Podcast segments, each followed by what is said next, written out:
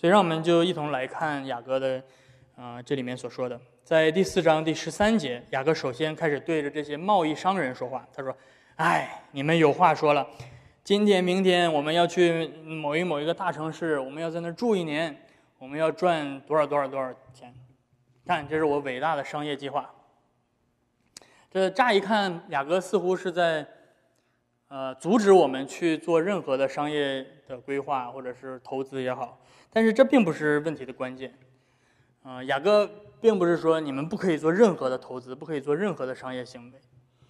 他所针对的问题是这些人因着自己的这些商业商业行为和他们积攒的财富而产生的傲慢和自夸。所以你看到他，呃，第十六节说：“你们现在竟然张狂的夸口，这样的夸口是恶的，这样的夸口是恶的。”所以。罪不是说我们去计划我们的商业行为，不是说我们买股票、我们投资、买期货或者是做生意等等是罪，不是的。罪是因为我们因着自己拥有这些财富而傲慢而张狂，这是罪。为什么财富会给我们带来这样的傲慢和自夸？因为。财富会给我们一种错误的自信，一个给我们一种错觉，使我们误以为我们可以掌控一切。为什么我们会如此迷恋金钱？因为我们都是以自我为中心的。我们这种以自我为中心，就使我们想要找一个有能力满足我们内心欲望和需求的一位全能者。一个上帝，一个神，但是这个神又不能够对我们有任何过多的道德要求。我们想要让他满足我们一切的需求，但是我们不要让他给我们太多的要求。那在所有的候选人当中，金钱就成为了一个最佳的选择，因为金钱可以使你满足自己许多的需求，满足自己许多的。欲望，但是金钱又没有给你太多的要求，对不对？金钱没有让你要做好人，对吧？人没有让你要去顺服他，你可以使用金钱。所以，这就是为什么金钱就成为了许多许多人，我可以说从古到今，人们心中当中的偶像排名里面，金钱应该是数一数二的地位。啊，我记得我的教会历史教授他说。当他在牛津大学学教会历史的时候，呃，他的教授告诉他一个诀窍，对吧？你要想找联系的话，你要想找为什么这个人做了这个事情，为什么某一个罗马皇帝要颁布这个法令或者要要做这个事情，找两条线索，对吧？一条线索是性，一条线索是对对这个肉体上的欲望，啊，他想娶这个女的，对吧？所以，像。英英王亨利亨利八世对吧？为了为了娶这个老婆，他就不惜跟这个教皇决裂了，对吧？这是为什么会发生？因为因为他有这样的肉体的欲望。另外一条线索就是金钱，对吧？研究历史，你就沿着这两条线索找，都能把这些事儿 都能都能找明白原因。所以，金钱是我们许多人心中的偶像。这并不是因为钱本身有问题。圣经从来没有说钱是万恶之根，但是圣经说什么？贪财是万恶之根，对金钱的贪恋，对金钱的倚靠是万恶之根。因为对金钱无止境的倚靠，不会使人谦卑回转向上帝，反而会使人傲慢张狂，使他们远离上帝。这也是为什么诗篇的作者非常有智慧的说。恶人以他自己的心愿自夸，贪财的背弃耶和华，并且轻慢上帝。恶人面带骄傲说：“耶和华必不追究。”他一切所想的，都以为没有神。我们因着自己的欲望而瞎眼，我们看不到上帝，因此我们也看不到身边的人。我们甚至会忽略他们，甚至会牺牲他们的利益来满足我们自己。所以雅各说：“你们知道行善，却不去行，就是因为当我们把我们自己的双眼蒙蔽起来，只关注到自己的需求的时候，我们就看不到身边的人。和他们的需求。这种对自我中心的表现，能够以两种非常极端的方式、完全相反的方式展现出来。这在第五章雅各提到了，第五章第三节他说到：“你们的金金银都长了锈。”这是一种非常极端的节省，对吧？把所有的钱都攒起来，所有的钱都存到银行里面，长了锈也要也要也要堆堆起来，不花，对吧？一毛不拔，对吧？这个是极端的节省。当然，到了第五节，雅各又提到另外一种，他说：“你们好厌乐，你们把自己养肥了，对吧？这是一种极端的奢侈，买名牌的包包，对吧？嗯，到那个名品店，对吧？一路扫货，对吧？看到极端的节省和极端的奢侈，这些都是贪心的体现，这些都是对金钱敬拜、崇拜的体现。所以你今天看到 Beverly Hills。”你看到人，看到这个人类的社会的中心，还是在对金钱不断的崇拜，满试图以这样的奢侈的生活满足自己内心的欲望。人没有改变，千百年来人都没有改变。当这个贪恋的欲望统统治着我们的时候，它就变成了一个偶像，我们就会不顾一切的去服侍它。所以雅各提到第四节第五章第四节，他会说你们会去欺诈，用欺诈的方式；然后第六节说你们会运用政治的手腕去扼杀别人，甚至把别人杀害，来保护、来满足你们的这样的贪恋。所以，当贪婪和私欲不但操纵着个人的时候，而而是开始变得操纵的整个社会，操纵着整个司法系统的时候。这个社会的不公义和冤屈就会层出不穷，所以雅各在第六节说：“你们定了一人的罪，把他杀害了，他也不抵挡你们。”这个社会就会变得颠倒是非，一人被害，恶人得荣，而这样的社会一定会受到上帝的审判。历史上充满了这样的例子，圣经当中给我们看到无数这样的例子，旧约当中的古代的以色列国。就是这样一个例子，上帝把他们从埃及领出来，本来要让他们成为一个圣洁的公义的国度，但是他们因着背逆上帝、跟随偶像，他们变成了不公不义的国家，结果他们被上帝审判，被掳到亚述和巴比伦去，在列国中被抛来抛去。我们不应该只看到别人，我们也应该审视自己，不论是国家也好，还是个人也好。我们自己不也是如此吗？每次当我们读到圣经的时候，我们不要只想着哦，都是那些坏人在外面，对吧？他们他们把这个世界搞砸了。不，他们所犯的罪，他们心中所有的罪，也都在我们每一个人心里。我们也自夸，也张狂，难道不是吗？我们总想用各样的其他的手段，或者是金钱也好，或者是政治权利也好，或者是社会地位也好，等等。想要去掌控我们生活的一切，但是雅各接下来给了我们三个提醒。他说：“在你陷入到这样的错觉，你以为你可以用金钱也好，或者其他的手段也好，去掌握自己的人生的时候，让我给你三个提醒。”他的第一个提醒是第四章的第十四节。他说：“其实明天如何，你们根本不知道。”明天一定会更好吗？你现在所有的计划一定会会实现吗？不一定。往大了说，明天可能就是世界末日，或者明天全球股市崩盘，你会赔得一塌糊涂。或许明天核战争就爆发了，你连家园都没有了。人类文明的列车不只是机械的不断的往前在在运作，这不是历史给我们看到的现实。往小了说。作为我们个人的生命，或许明天你就得了不治之症。我们当中有多少经历过癌症的人？明天是什么，你根本不知道。雅各让我们叩问自己的心。他说：“你们的生命到底是什么呢？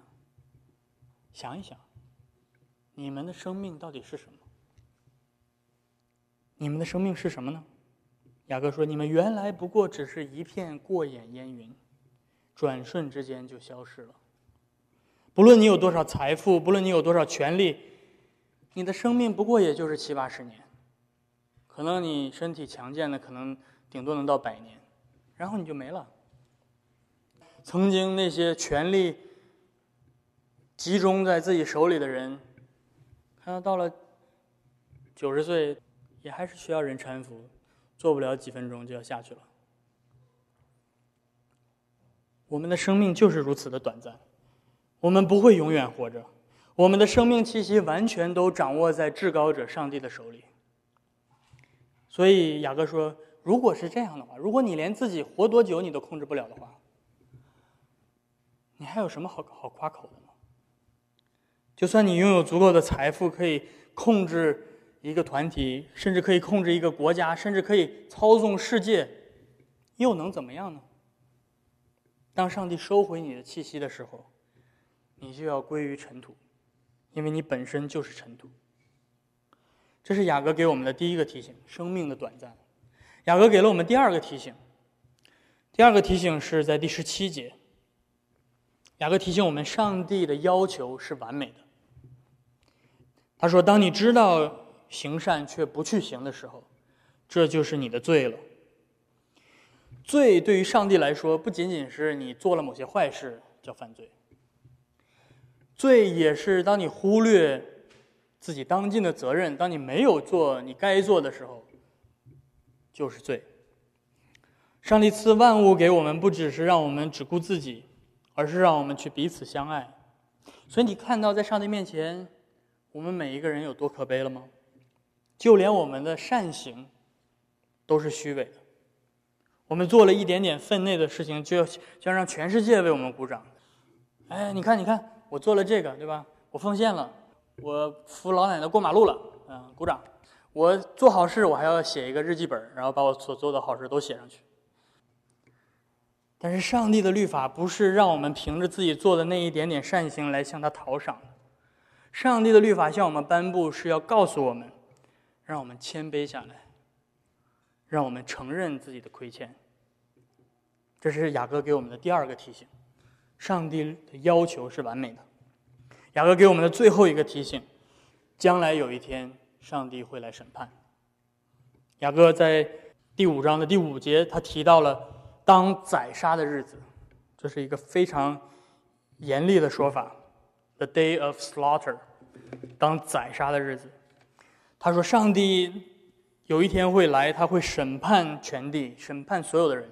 而那个审判之日将会是一个宰杀的日子，就好像祭司献祭，把千万头牛羊割喉，鲜血淌的到处都是，非常血腥的一个场场景。他说，上帝末日降临的时候就是那个样子，他要把一切在他面前不洁不净的全部宰杀掉。将来有一天，我们都要站在这位。”威严圣洁的审判官面前交账，上帝的审判是绝对公义、绝对严格的。圣经说，在上帝面前，群星的光芒都显得暗淡了；在上帝面前，就连威严的群山都会融化。他的怒气会使全地都震动，连天使都无法承受他的愤怒。你能想象到那个样子吗？你能想象到上帝那个？威严的愤怒是什么样子吗？而现在雅各要我们想的是，如果上帝真的是那样的圣洁、威严，到了那一天，你要如何承受得住他的审判呢？你说我到上帝面前，我就告诉上帝：“你看，我扶老奶奶过马路了，你看我日记本也都记了，这是我做的好事。”你会觉得这位威严的上帝能够接受你做的那一点点善行吗？积累的那一点点功德去讨好他？不，他不会的。如果是这样的话，我们每一个人都要灭亡。而我们的出路是什么？什么是我们的拯救？这是雅各接下来，这是整个圣经接下来要让我们看到的。我们唯一的拯救。是上帝这位公义圣洁的上帝亲自提供给我们的，而不是我们自己想出来的。就是那位为我们成为贫穷的耶稣基督。当我们还在追求这世界上的这些世界上的财富的时候，当我们还任凭自己的贪婪和私欲统治我们自己的时候，这位圣洁威严的上帝，却为我们赐下了救主耶稣基督，来拯救我们脱离他宰杀的日子。我们看到耶稣基督才是那位真正富有的人，因为他就是永恒的圣子上帝。约翰在他的约翰福音当中说：“太初有道。”道与神同在，道就是神。这是人类历史上能够写下来的最伟大的奥秘之一。这位太初就有道，这是在创造世界以前，在世界还不存在的时候就存在的道，上帝的话，而这个话语竟然就是上帝自己。然后接下来，约翰说到一说到万物都是借着他所造的。圣子从永恒之中就与圣父同在，而这位圣子就是整个宇宙的创造者。而比起这个创造世界更伟大的奥秘，是约翰接下来他说：“这道竟然成了肉身，住在我们中间，充充满满，有恩典，有真理。”这位永恒的创造主上帝，他不是。遥远的挂在天上的一个老爷爷，他竟然甘愿为了我们，道成肉身来到这个世界上，成为有血有肉的人。他自甘贫穷，进入到这个世界。他为我们成为贫穷，他为我们披戴肉身，把恩典和真理充充足足的赐给我们。他本是万王之王，万主之主。他本来可以同可以命令一切受造物，但是他为了我们成为人，他不但成为人，他还要经历试探。所以你看到福音书写的每一个事件，都有着极其重要的神学含义。为什么耶稣要到这个世界上来？为什么他要跑到旷野当中受魔鬼的试探？就是为了好玩吗？就是为了听起来很很很酷吗？不是的，他来到这个世界上，他要作为一个真正的人来经历亚当所经历的试探。因为亚当在试探当中失败了，所以他作为幕后的亚当，必须要胜过这个试探。所以，当你看到这位万主之主、万王之王，当他在旷野饿了四十天的时候，亚当在伊甸园里面有满园的果子可以随时吃。但是，当耶稣基督来到世界上的时候，他要受饥饿四十天，没有任何的吃的给他。但他当他饥饿的时候，他竟然不肯运用他的权柄来满足自己的食欲。当魔鬼来试探他说：“你如果是上帝的儿子，把石头可以变成面包来吃吗？你有这个权柄的。”但是耶稣拒绝了。耶稣不要用任何他的神迹来满足自己的欲望。然而，当他看到那些跟随他、散落在田野的那五千人，因着因为他们领受他的道而跟随他，而饥饿难耐的时候，他竟然不惜用神迹喂饱他们。他所做的每一件事，都不是为了他自己。他所做的每一件事情都是为了父的荣耀和他百姓的救恩。然而，就是这位真正的义仆、真正的义人，为了拯救我们脱离上帝宰杀的日子，他自己却甘愿被宰杀、被定罪。因为只有当这世界上最大的不公义落在他的身上。才能为我们带来称义的恩典。因此，他甘愿承受十字架的痛苦，在十字架上，耶稣基督成为这个世界上最贫穷的人，因为他在十字架上与上帝的一切的恩典都隔绝了，他被天父掩面丢弃，不不看他。他说：“我的神，我的神，为什么要丢弃我？”那一句的祷告。是真实的。那一句的祷告是因为真的在十字架上，上帝丢弃他的爱子，把他一切的愤怒都浇灌在他的身上。然而，正是因为他在十字架上的贫穷，我们才得以富足，得到上帝丰富的怜悯和恩典。不但如此，他的死亡并不是他最终的结局。耶稣三天之后从死里复活，更加印证了我们所要得到的财富，就是生命的大能，那个胜过死亡权势的生命，那个永恒的生命，并且他升天，把我把我们的眼光从这个地上抬升，定睛在天上，只等到他再来审判这个世界。所以，正是因为他在十字架上为我们成就这富足的救恩。因此，我们今天不再定睛在世界的财富上，而是仰望我们属天的财富，因为耶稣基督就是我们的财富，而他现在就坐在天父的右边。耶稣在哪儿，我们的心就在哪儿。正如耶稣曾经在地上教导他的门徒说：“不要为自己积累财富在地上，因为在地上呢是能朽坏的，有虫子咬，也能够被贼偷。但是你们要积累财富在天上。”因为在天上呢是不能朽坏的，在天上呢是没有虫子咬的，在天上呢是不能被偷的。你们的财宝在哪里，你们的心就在哪里。所以今天，你的财宝在哪里呢？今天你的心在哪里？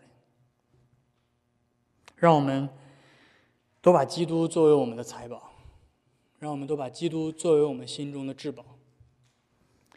将心仰望给他，阿门。让我们一同祷告，天父，我们来到你的面前，我们将心仰望给你，主啊，因为你因着自己的缘故造了我们，我们若不把心归向你，我们就在这世上得不到真正的安息。我们频繁啊劳苦，我们追逐这世上的各样的偶像，但是我们的心始终没有平安。主啊，求你帮助我们，借着你的圣灵，借着你的话语，来将我们的心归向你，让我们看到在十字架上那位为我们成为贫穷的基督，他才是我们真正的财富。我们这样的祷告祈求，是奉靠他的名，阿门。